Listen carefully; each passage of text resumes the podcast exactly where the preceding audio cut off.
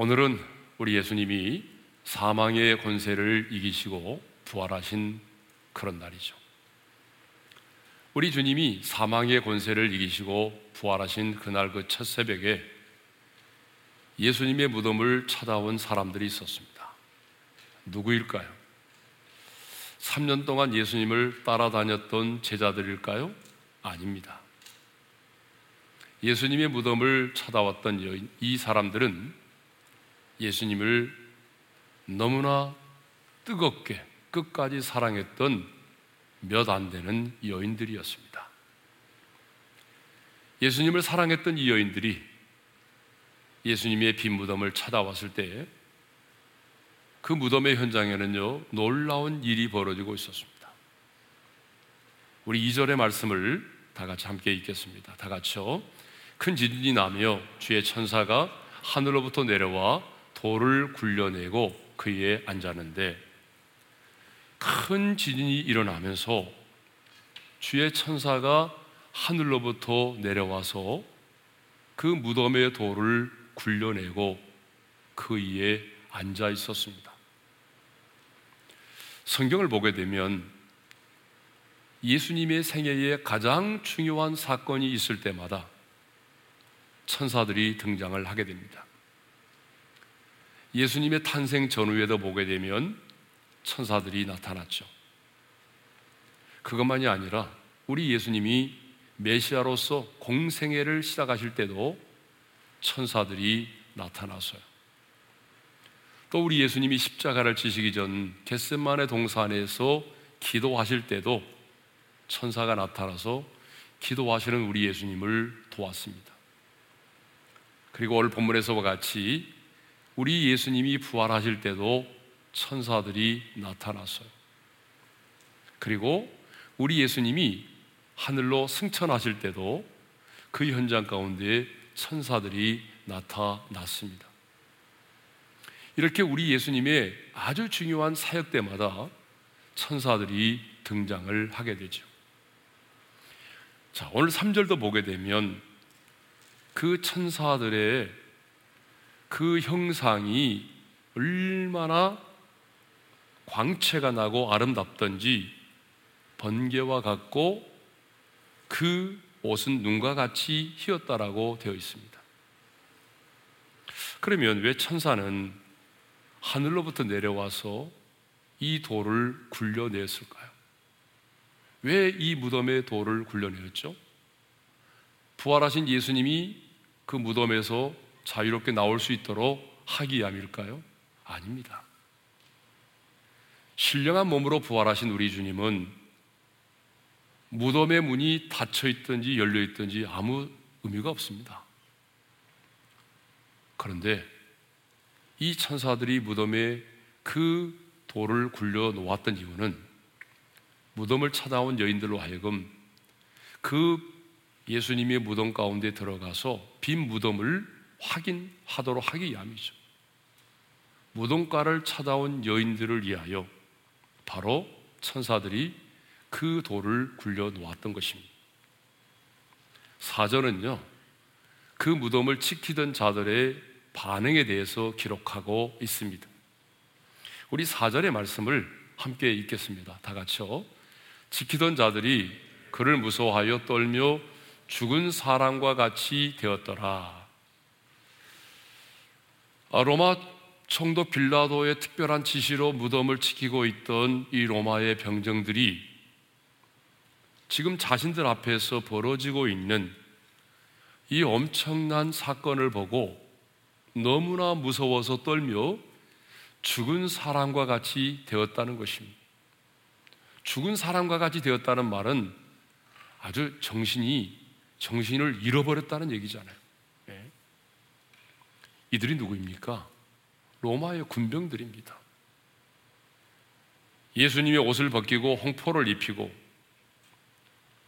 그리고 머리에는 가시면류관을 엮어 씌우고 예수님의 오른손에는 갈대를 들려주면서 그 앞에서 무릎을 꿇고 유대인의 왕이여 평안할지어다 희롱하며 조롱했던 자들입니다. 무자비하게 그 채찍으로 예수님의 그 등어리를 내리쳤던 그런 사람들이죠. 예수님을 십자가에 못 박아 죽였던 자들이잖아요. 그런데 지금 그들이 이 로마의 군병들이 무서워 떨며 죽은 사람과 같이 되었습니다. 왜냐하면 큰 지진이 나서 막 땅이 흔들리고 그러더니 갑자기 하늘에서부터 천사들이 내려와서 그 무덤의 돌을 굴려내고 그 번개의 형상을 가지고 있는 천사들이 그 무덤에 돌을 굴려내고 그에 앉아 있었기 때문이죠. 그런데 무서워하기는요, 로마의 군병들만이 아니었습니다. 그 새벽에 무덤을 찾아온 여인들도 무서워 떨었어요. 그래서 5절에 보게 되면 그 무서워 떨고 있는 여인들에게 천사가 이렇게 말하죠. 읽겠습니다. 5절 다 같이요. 천사가 여자들에게 말하 이르되 너희는 무서워하지 말라. 십자가에 못 박히신 예수를 너희가 찾는 줄을 내가 아노라. 이 천사들은요, 이 여인들이 왜 그 시간에 무덤을 찾아오는지 그 이유를 너무 잘 알고 있었습니다. 무서워 떨고 있는 여인들에게 무서워하지 말라고 말합니다. 그러면서 왜 무서워하지 말아야 되는지 그 이유를 6절 상반절에서 이렇게 말하고 있어요. 읽겠습니다. 다 같이요. 그가 여기 계시지 않고 그가 말씀하시던 대로 살아나셨느니라.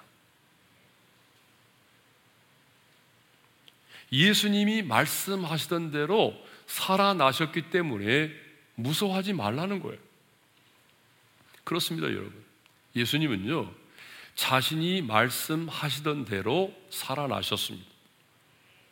예수님은 생전에 자신이 받을 순환과 십자가의 죽으심과 그리고 부활에 관하여 여러 차례 말씀을 하셨어요. 자, 베드로가 주는 그리스도시요 살아계신 하나님의 아들이십니다라고 하는 이 믿음의 고백을 할 때도 주님은 이렇게 말씀하셨습니다. 자신이 예루살렘에 올라가 고난을 받고 죽임을 당하고 제3일에 살아나야 할 것을 말씀하셨어요. 마태복음 16장 21절이죠. 함께 읽겠습니다. 다 같이요. 이때로부터 예수 그리스도께서 자기가 예루살렘에 올라가 장로들과 대제사장들과 서기관들에게 많은 고난을 받고 죽임을 당하고 제3일에 살아나야 할 것을 제자들에게 비로소 나타내시니 예. 또 예수님은요 변화산에서 내려오신 다음에 그 변화산의 영광을 체험했던 세 명의 제자들에게 이렇게 당부를 하십니다. 마태복음 17장 9절이죠. 읽겠습니다. 시작. 인자가 죽은 자 가운데서 살아나기 전에는 본 것을 아무에게도 이르지 말라. 예수님 자신이 죽은 자 가운데서 다시 살아나실 것을 이미 말씀하고 계셨던 것이죠. 마태복음 17장 22절 23절에 보게 되면 예수님이 제자들이 갈릴리에 모여 있을 때에 그때도 예수님이 이렇게 말씀을 하셨습니다. 함께 읽겠습니다. 시작. 인자가 장차 사람들의 손에 넘겨져 죽임을 당하고 제3일에 살아나리라. 마태복음 20장 19절에 보게 되면 제자들과 함께 예루살렘에 올라가실 때도 예수님 이렇게 말씀하셨습니다. 함께 읽겠습니다. 다 같이요. 이방인들에게 넘겨주어 그를 조롱하며 채찍질하며 십자가에 못 박게 할 것이니 제 3일에 살아나리라. 예수님은 이렇게 분명히 자신이 죽은 자 가운데서 다시 살아날 것을 분명히 말씀을 하셨습니다. 그것도 먼 훗날에 살아날 것이 아니라 바로 죽은 지 3일 만에 제 3일에 살아나실 것을 분명히 예언을 하셨습니다. 그런데요. 이 사실을 이 사실을 누가 알고 있었습니까? 대제사장과 바리새인들도 알고 있었습니다. 그래서 빌라도 총독에 찾아가서 이런 부탁을 하게 되죠. 자, 마태복음 27장 63절 64절이죠. 읽겠습니다. 시작. 주여, 저 속이던 자가 살아 있을 때에 말하되 내가 사흘 후에 다시 살아나리라 한 것을 우리가 기억하노니 그러므로 명령하여 그 무덤을 사흘까지 굳게 지키게 하소서. 자, 빌라도 총독에게 가서 저자가 살아있을 때 죽은 지 사흘 만에 살아난다고 했으니까 사흘 동안은 굳게 이 무덤을 지켜달라고 그렇게 부탁을 하게 되죠. 그래서 이제 무덤을 지키던 로마의 군인들은요, 돌을 임봉하고 무덤을 굳게 지키고 있었던 것입니다. 그런데 그럼에도 불구하고 우리 예수님은 자신이 말씀하신 그대로 죽은 지 3일 만에 무덤 가운데서 부활을 하셨습니다. 그래서 사도 바울도 이렇게 말했습니다. 고린도전서 15장 3절과 4절입니다. 함께 읽겠습니다. 시작. 성경대로 그리스도께서 우리 죄를 위하여 죽으시고 장사 지낸 바 되셨다가 성경대로 사흘 만에 다시 살아나사 그렇습니다.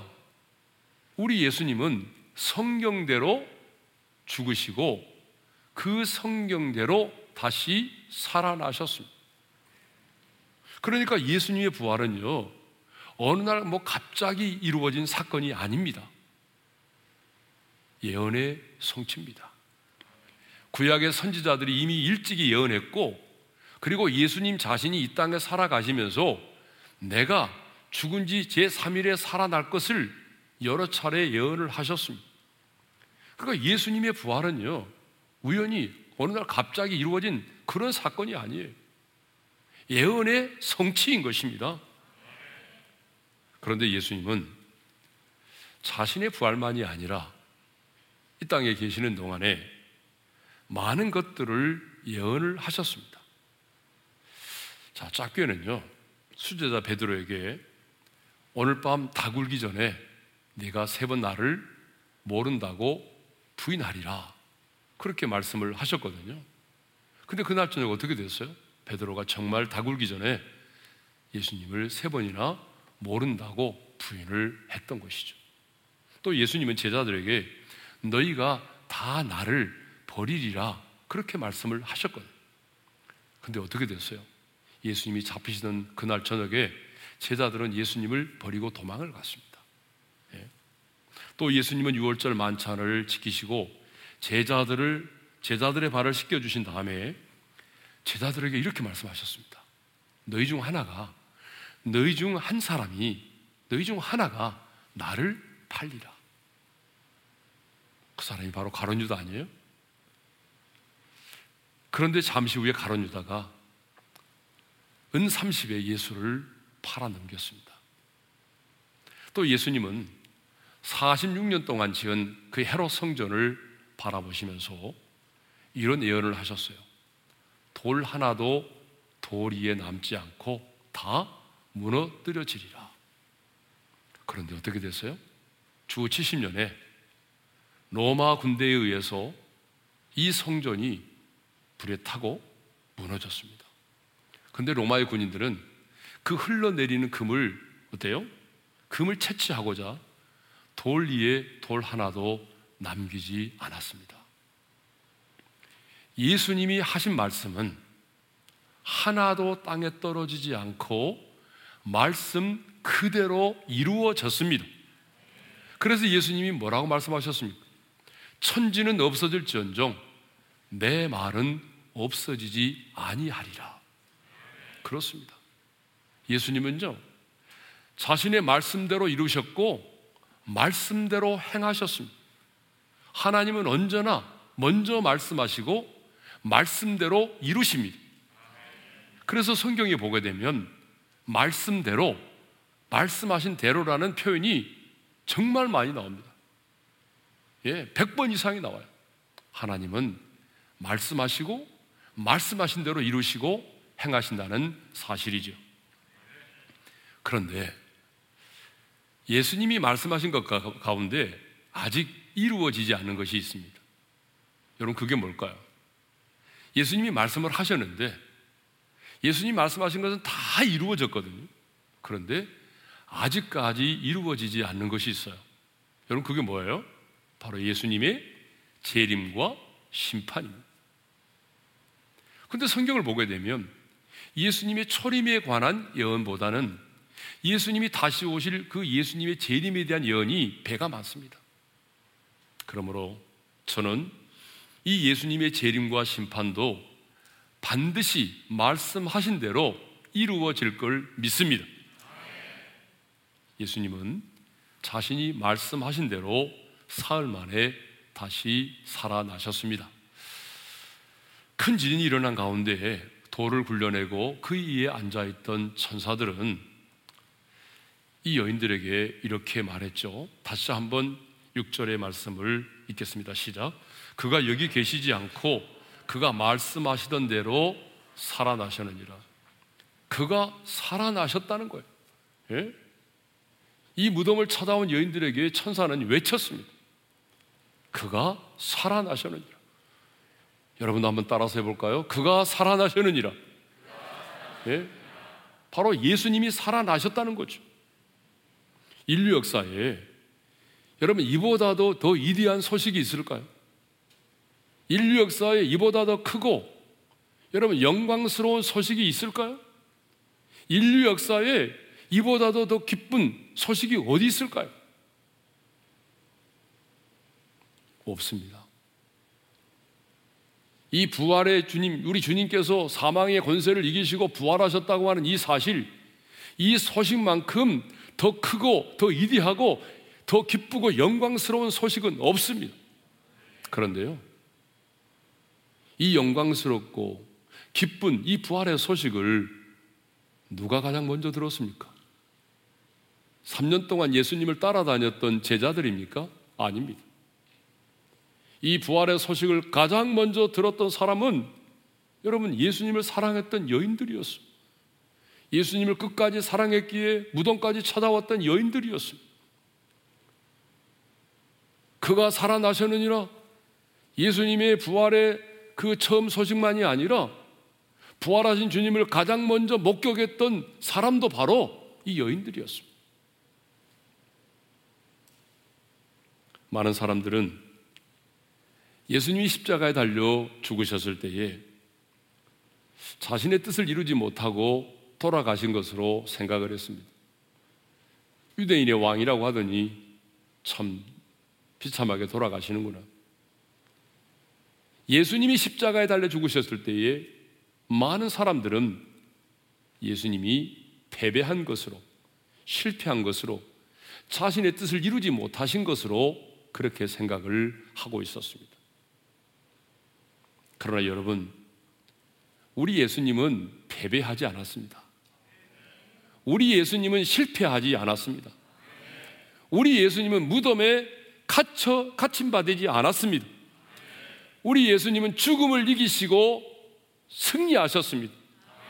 그동안 무소부리의 권세를 가지고 사람들 가운데 왕노로 타고 있던 이 사망의 권세가 예수님에 의해서 깨뜨려진 것입니다.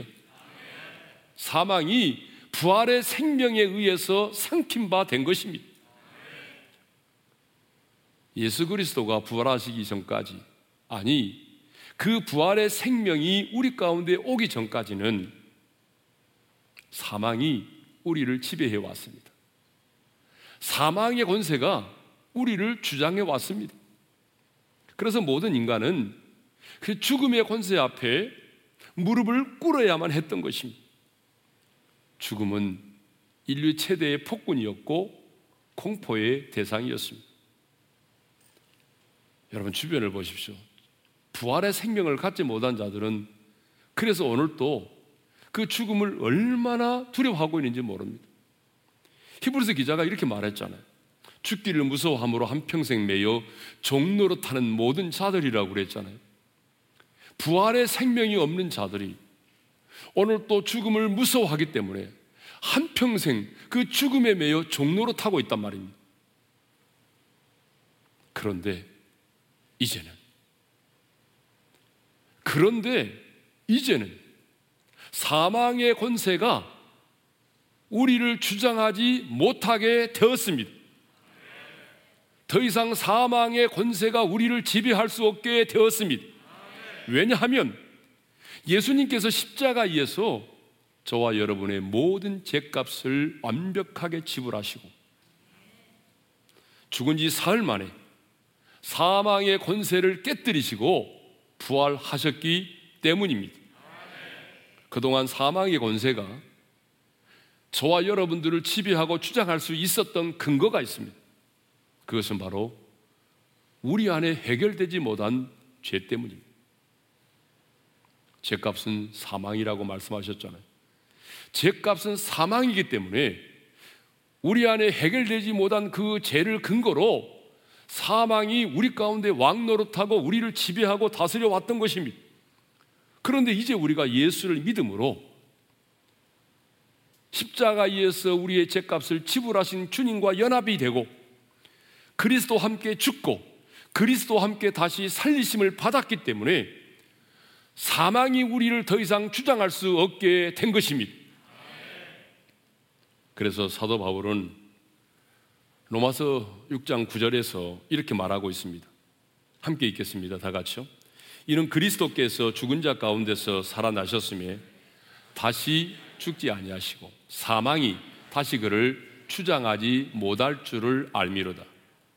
거기 사망이 다시 그를 주장하지 못한다는 말이 있습니다. 이 다시라는 말은 무슨 말입니까? 이전에는 사망이 우리를 주장하던 때가 있었다는 얘기잖아요. 그렇습니다. 저와 여러분이 예수 믿기 전에는 그 부활의 생명으로 거듭나기 전에는 죄와 사망의 법에서 해방되기 전에는 죽음이 사망이 우리를 주장하여 왔습니다. 사망이 우리를 지배해 왔습니다. 그러나 이제는 사망이 우리를 지배할 수 없습니다. 왜요? 우리가 예수를 믿음으로 사망에서 생명으로 옮겨졌기 때문이죠. 우리는 예수를 믿을 때에 예수를 믿음으로 말미암아 그 부활하신 주님의 그 생명으로 우리가 거듭났습니다. 이것을 우리가 뭐라고 말하죠? 영의 부활이라고 말하는 것입니다. 그러니까 우리가 예수를 믿음으로 우리의 영은 이미 부활을 한 것이죠. 그것이 뭐예요? 사망에서 생명으로 옮겨진 것입니다. 그래서 예수님은 요한복음 5장 24절에서 이렇게 말씀을 하셨습니다. 함께 읽겠습니다. 시작. 내가 진실로 진실로 너에게 이르노니 내 말을 듣고 또 나 보내신 이를 믿는 자는 영생을 얻었고 심판에 이르지 아니하나니 사망에서 생명으로 옮겨느니라. 사망에서 생명으로 옮겨질 것이다가 아니에요. 이미 사망에서 생명으로 옮겨졌다는 것입니다. 영적인 부활이 이미 우리 가운데 이루어졌다는 것이죠. 자, 그렇다면 이제 우리에게 남아있는 게 뭐죠? 우리에게 남아있는 것은 육체적인 죽음입니다. 우리가 영은 이미 부활을 했어요. 그러나 우리 육체는 아직 아니에요. 그러니까 우리도 뭐 해야 되죠? 육체적인 죽음을 경험해야 되는 것입니다. 그러니까 언젠가 저와 여러분도 죽습니다. 그러나 정말 중요한 사실은 그 육체적인 죽음도 우리를 사망 가운데 영원히 가두어 둘 수가 없다는 것입니다. 왜냐하면 우리 주님이 다시 오시는 그날에 무덤 속에 있는 우리의 육체들이 썩지 않고 새하지 않고 영광스럽고 신령한 몸으로 다시 부활하게 될 것이기 때문입니다. 그러므로 여러분, 저와 여러분도 죽습니다. 그러나 우리가 죽는 것도 따지고 보게 되면 다시 살아나기 위하여 죽는 것입니다. 그러니까 왜 죽습니까? 누가 물어보게 되면 다시 살아나기 위해서요. 이게 정답입니다. 우리가 왜 죽습니까? 영은 이미 부활했고, 여러분, 내가 죽어야 우리 육체도 다시 부활하는 날이 오는 것이기 때문이죠. 이제 천사들은 여인들에게 예수님의 무덤에 들어가서 그가 누우셨던 것을 보라고 말하죠. 6절의 말씀을 다시 한번 읽겠습니다. 다 같이 시작. 그가 여기 계시지 않고 그가 말씀하시던 대로 살아나셨느니라.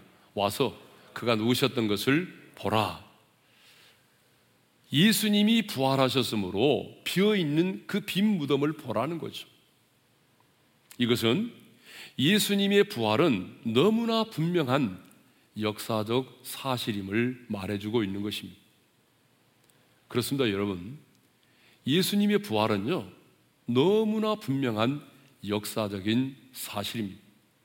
그런데 사탄 마귀는 예수님의 부활을 믿지 못하도록 하기 위해서 수단과 방법을 가리지 않고 여러 가지 전략을 펼쳤어요.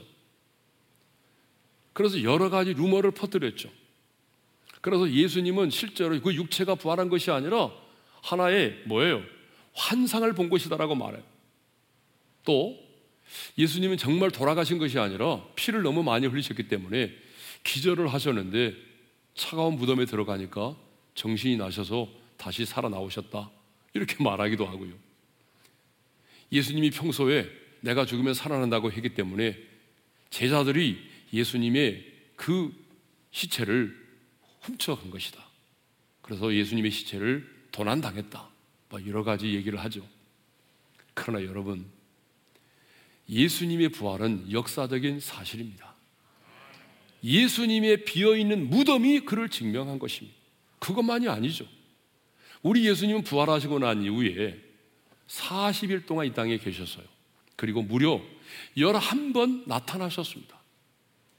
11번 동안 나타나셨어요. 그리고 심지어는요, 500의 형제들이 동시에 바라보는 가운데 나타나셨습니다.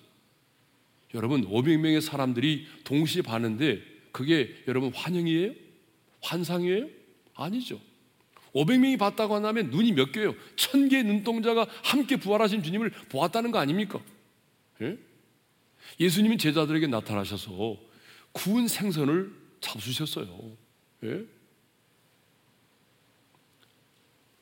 예수님의 부활이 실제가 아니라면 어떻게 이런 일이 가능하겠습니까? 또 변화된 제자들의 삶을 보더라도 예수님의 부활이 역사적 사실임을 우리가 증명할 수 있습니다.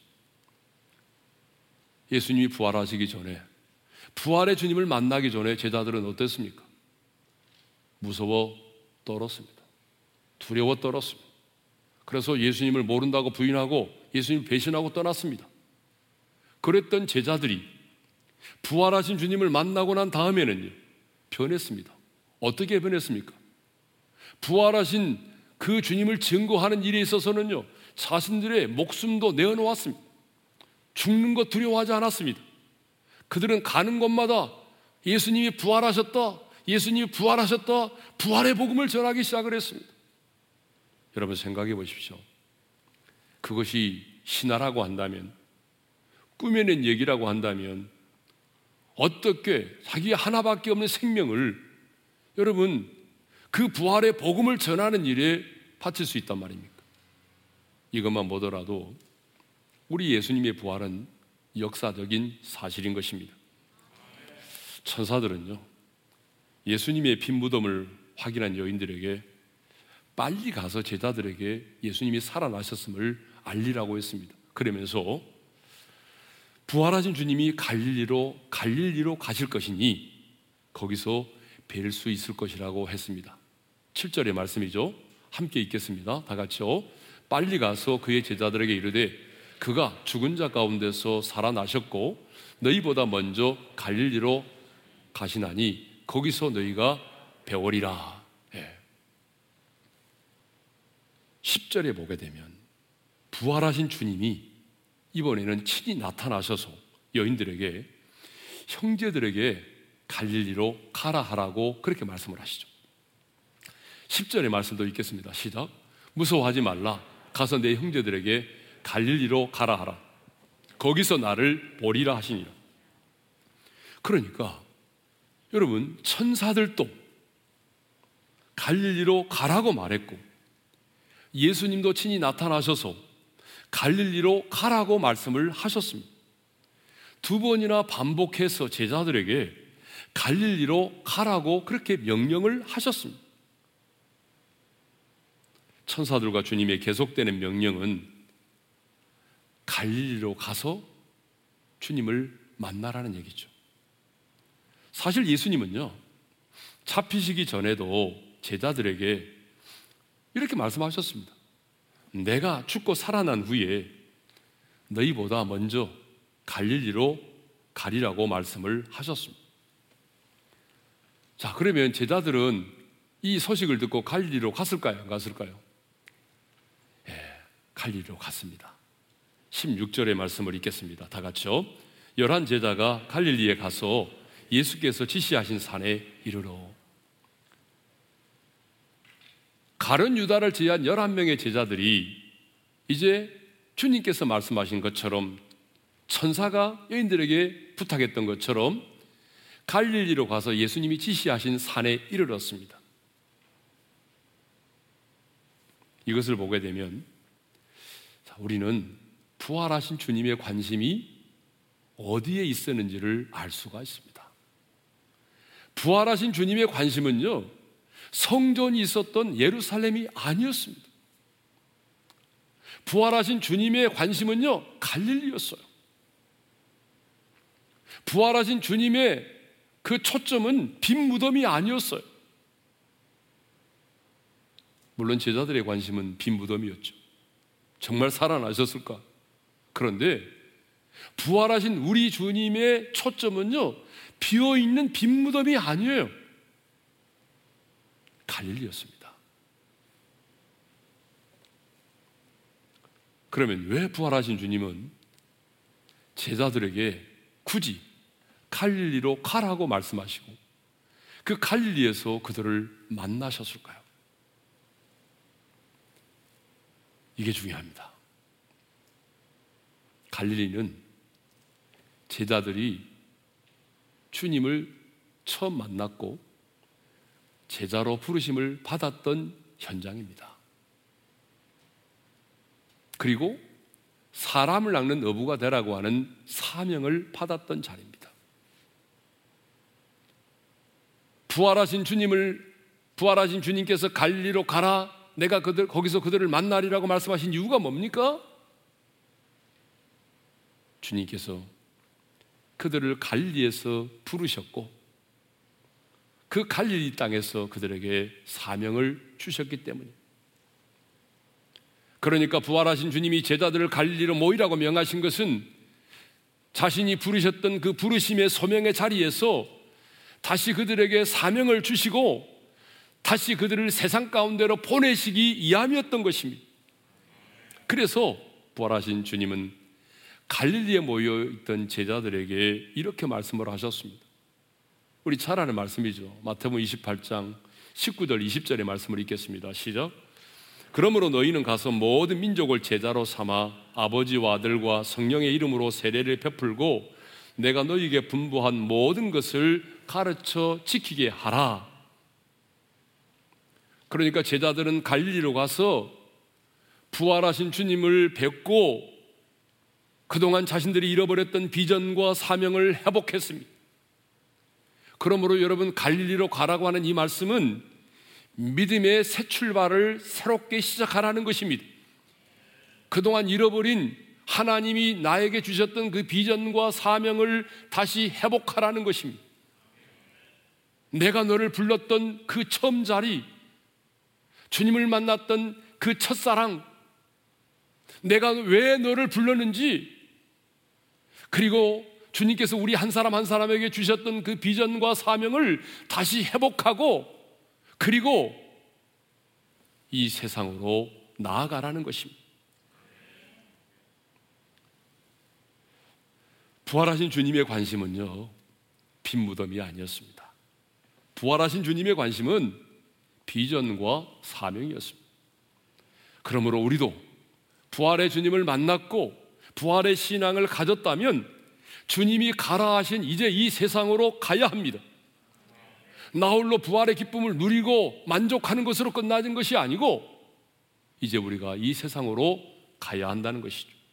가서 모든 족속으로 제자를 삼고 주께서 우리에게 분부한 모든 것들을 가르쳐 지키게 해야 한다는 것입니다.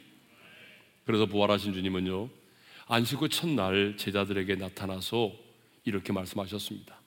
요한복음 20장 21절이죠. 다 같이 시작. 너희에게 평강이 있을지어다. 아버지께서 나를 보내신 것 같이 나도 너희를 보내노라. 부활하신 주님의 관심은 우리를 어느 한 곳에 모아두는 것이 아닙니다. 부활하신 주님의 최고의 관심은 이제 우리를 이 세상으로 보내는 것입니다. 그런데 주님은 그냥 가라! 가라고만 명령하지 않으셨어요. 가라고 명하시면서 우리에게 아주 중대한 약속을 하셨습니다. 가라. 세상으로 가라. 그런데 가라고만 명하지 않으시고 정말 우리에게 아주 중요한 약속을 하셨습니다. 그 약속이 무엇입니까? 바로 이 말씀이죠. 내가 세상 끝날까지 너희와 항상 함께 있으리라. 부활하신 주님께서 다시 제자들에게 나타나셔서 부르심의 소명과 사명을 회복시켜 주시고 다시 그들을 세상 가운데 보내시면서 하신 약속이 무엇입니까? 내가 세상 끝날까지 너희와 항상 함께 있으리라입니다. 그러니까 부활하신 주님은 지금 나와 함께 계십니다. 부활하신 주님은 멀리 계시지 않아요. 영으로 지금 내 곁에 계시고 나와 함께 하고 계시는 것입니다. 그러므로 부활의 주님을 만난 자는 아무렇게나 살지 않습니다. 부활의 신앙을 가진 자는 죽음 앞에서도 두려워하지 않습니다. 필라델피아에 가면은 불멸의 네 군목이라고 하는 기념관이 있습니다. 세계 제2차 대전이 한창이던 1943년 1월 23일 미국 뉴욕항을 떠난 연합군 병력 수송선 도체스터호는 900명을 태우고 오둠을 가르며 북쪽으로 향하고 있었습니다. 항해 12일 만인 그의 2월 3일 어뢰를 맞은 이 토체스터호는 얼마 가지 않아서 서서히 물에 잠기기 시작을 했습니다. 배는 아수라장이 되었습니다. 병사들은 서로 붙잡고 울부짖고 있었습니다. 그런데 그 함대는요, 네 명의 군목들이 타고 있었습니다. 이 네 명의 군목들은 침착하게 구명조끼를 나눠주며 병사들을 구명정 타는 것으로 안내를 했습니다. 그런데 더 이상 나눠줄 구명조끼가 없었습니다. 그러자 자기들이 입었던 구명조끼를 벗어서 다른 수병들에게 전부 입혀주면서 이렇게 말했습니다. 빨리 탈출하라. 우리들은 죽지 않는다. 우리들은 영원히 사는 사람들이다. 이 구명조끼를 입고 살아서 꼭 예수를 믿어라. 도체스도호의 물이 점점 차올랐습니다. 살아나온 자들의 증언에 의하면 네 명의 군목들은 서로 팔을 끼고 기울어진 갑판에서 네 줄을 가까이 찬송을 부르며 기도했다는 것입니다. 부활의 신앙을 가진 네 명의 군목은 모두가 다 자신의 구명조끼를 벗어서 병사들에게 준 다음에 찬송을 부르며 함께 죽었습니다. 이들은 부활의 신앙을 가진 자가 어떻게 살아야 하는지를 우리에게 가르쳐 주고 있습니다. 부활의 신앙을 가진 자가 어떻게 이 세상을 살아야 하는지를 우리에게 도전해 주고 있습니다. 성도 여러분, 예수님은 말씀대로 사망을 이기시고 부활을 하셨습니다. 그리고 그 부활의 생명으로 우리를 거듭나게 해 주셨습니다. 그래서 우리는 이 사망에서 생명으로 옮겨진 자들이 된 것입니다. 그러므로 더 이상 이 사망의 권세가 우리를 주장하지 못하도록 해야 합니다. 그것은 바로 우리가 죽음 앞에 겁을 내지 않는 것입니다. 더 이상 죽음 앞에 두려워하지 않는 것입니다. 부활하신 주님의 최고의 관심은 빈 무덤이 아니라 바로 갈릴리였습니다. 여러분의 인생의 갈릴리가 어떤 것입니까? 내가 처음 주님을 만난 자리입니다. 주님이 나를 부르시고 내게 그 부르심의 소명을 따라 비전과 사명을 주신 것입니다. 하나님이 나를 부르셨던 그 부르심의 소명을 잃어버리고 하나님이 내게 주신 비전을 잃어버리고 살아가는 자가 있다면 오늘 이 부활주일 다시 한번 여러분의 인생의 갈릴리에서 주님이 나를 만나 주셨던 그 자리에서 부르심의 소명을 다시 한번 회복하고 하나님이 내 인생 가운데 주신 비전과 사명을 다시 깨닫고 부활하신 주님과 함께 이 세상을 향하여 나아갈 수 있기를 바랍니다. 보냄을 받은 이 세상 속에서 부활의 증인으로서의 삶을 살아가십시다. 죄와 죽음의 법에서 해방된 사람처럼 죽음 앞에 겁을 내지 말고 당당하게 하나님의 대사로 살아갈 수 있기를 주님의 이름으로 축원합니다. 오늘 주신 말씀을 마음에 새기면서 우리 찬송할 텐데 주님께 영광 다시 사신 주 우리 집에 있는 분들 또 박수 치면서 기쁨으로 함께 이 찬양을 드리겠습니다.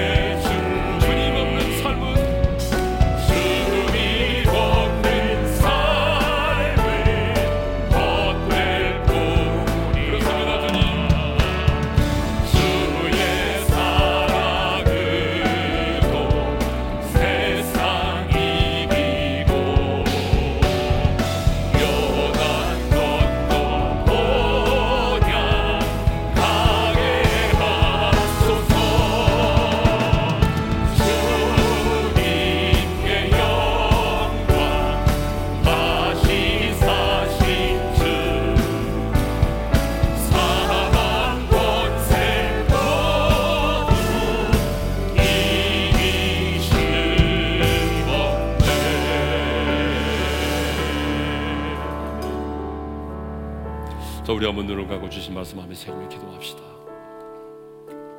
예수님은 사망의 권세를 이기시고 부활하셨습니다.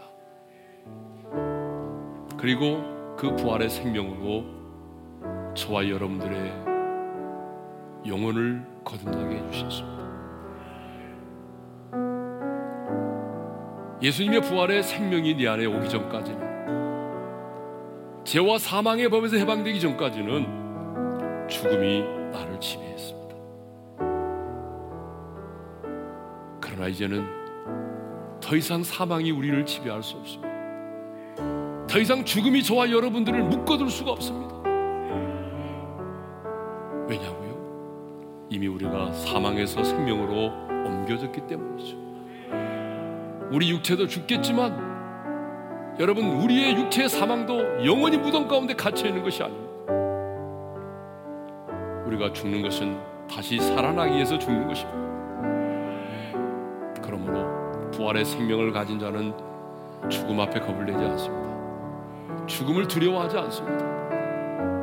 부활하신 주님의 최고의 관심은 빈 무덤이 아니었습니다. 갈릴리였어요. 왜 주님은 제자들에게 갈릴리로 가라고 말씀하셨을까요? 왜 부활하신 주님은 갈릴리로 가서 제자들을 만나 주셨을까요? 갈릴리가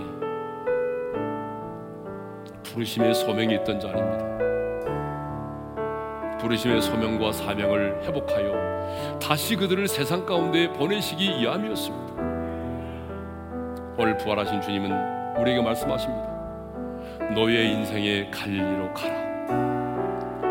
내가 너를 처음 만났던 그 자리, 내가 너를 이 세상 가운데 불러주었던 그 자리, 그 부르심의 소명의 자리, 그리고 내가 너에게 주었던 그 인생의 비전과 사명을 깨닫는 그 자리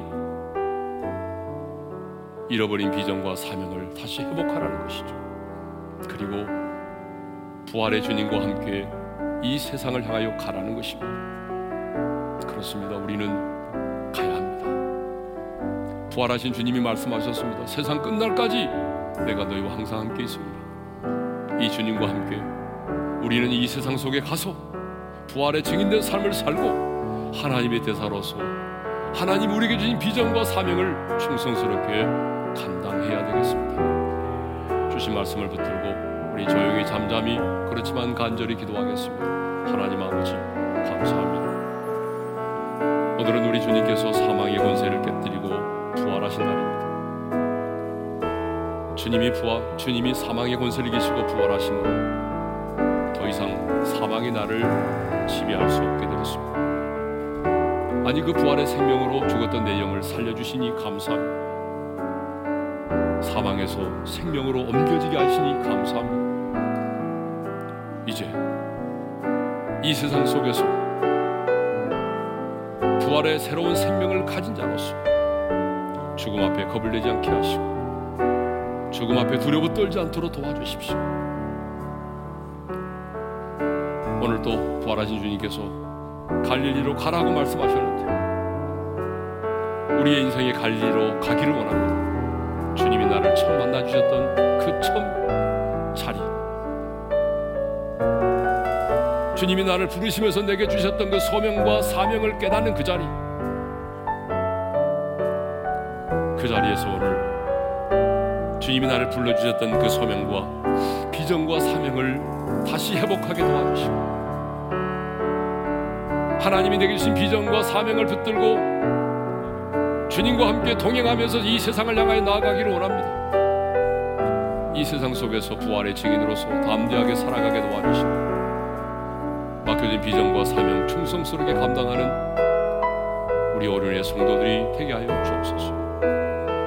이제는 사망의 권세를 이기시고 부활하신 우리 주 예수 그리스도의 은혜와 하나님 아버지의 영원한 그 사랑하심 성령님의 감동 감화 교통하심 이제 부활의 생명을 가진 자로서 이 세상 속으로 나아가서 부활의 증인된 삶을 살고 하나님이 내게 주신 비전과 사명을 충성스럽게 감당하기를 원하는 모든 성도들 위해 이제로부터 영원토로 함께 하시기를 축원하옵나이다. 아멘.